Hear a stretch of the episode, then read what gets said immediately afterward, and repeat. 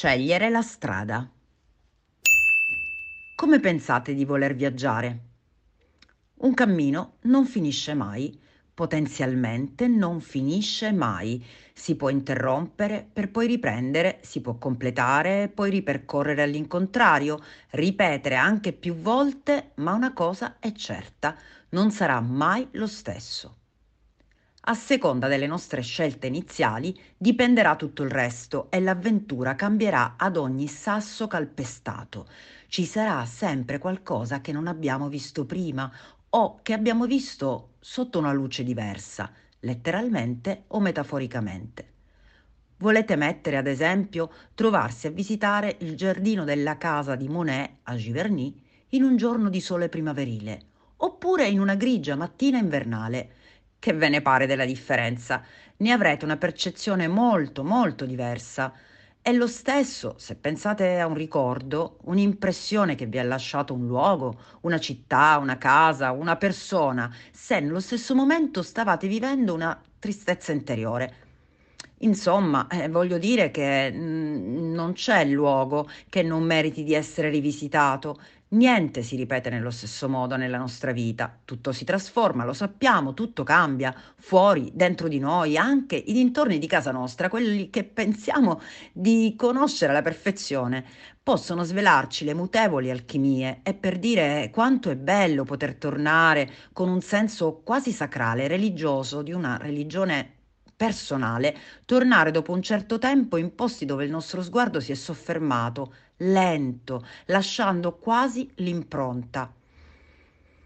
Io quella impronta la trovo, la ritrovo, la confronto, ci sorrido e l'amo perché è proprio con quella impronta e con quella memoria che ho costruito un valore affettivo sentimentale, un po' come succede tra le persone quando percepiamo un'affinità, così proprio come un legame istintivo, quando ne riconosciamo le, le riconosciamo anche se in realtà non ci conosciamo. Vi capita? A me sì, mi, mi, è capitato spesso e mi capita di provare affetto e piacere nel riconoscere così una grossa pietra sul selciato, un muro dirupato di un baglio di campagna, un profilo di collina, una filata di alberi lungo la strada, persino un gradino di chiesa lisciato proprio dal tempo che lo ha calpestato e calpestato in tanti anni.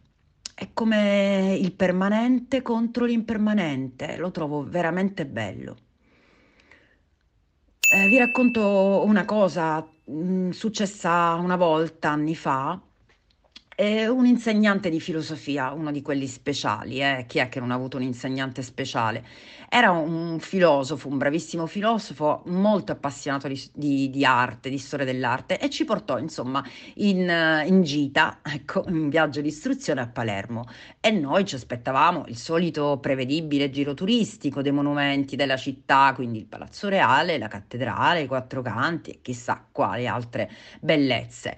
E invece lui era piccoletto, ma era veramente un gigantesco. Ci stupì tutti perché ehm, ci condusse a Palazzo Abbatellis, il museo regionale, e ci disse: Dobbiamo andare a trovare una signora.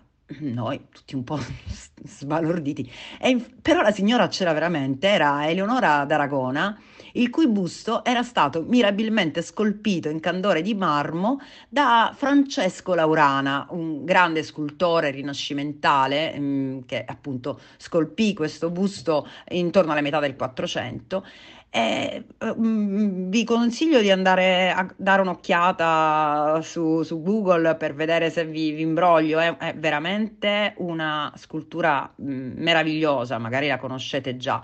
Andate a guardare. Insomma, comunque lui ci lasciò veramente di stucco con questa, con questa eh, espressione. E, e, dopodiché, con veloce passo ed entusiasmo, ci condusse qualche eh, sala più avanti, sempre all'interno del museo e disse, eh beh, non, non, è che le possiamo fare questo sgarbo che siamo qua. Insomma, ci condusse da un'altra signora, che appunto era lei, l'annunciata del del caro Antonello da Messina, eh, altra opera straordinaria, pittorica in questo caso, l'abbiamo guardata e siamo rimasti mm, veramente eh, in silenzio, quasi commossi, come era lui commosso davanti a quello sguardo eh, dipinto, e abbiamo replicato il gesto di saluto gentile della mano sospesa a mezz'aria, un po' complici, silenziosi, e siamo andati via, via e lui disse il resto un'altra volta. Ecco, quel giorno e quell'esperienza veramente non l'ho mai dimenticata e quell'insegnamento da allora mi ha guidato nella scelta del mio cammino.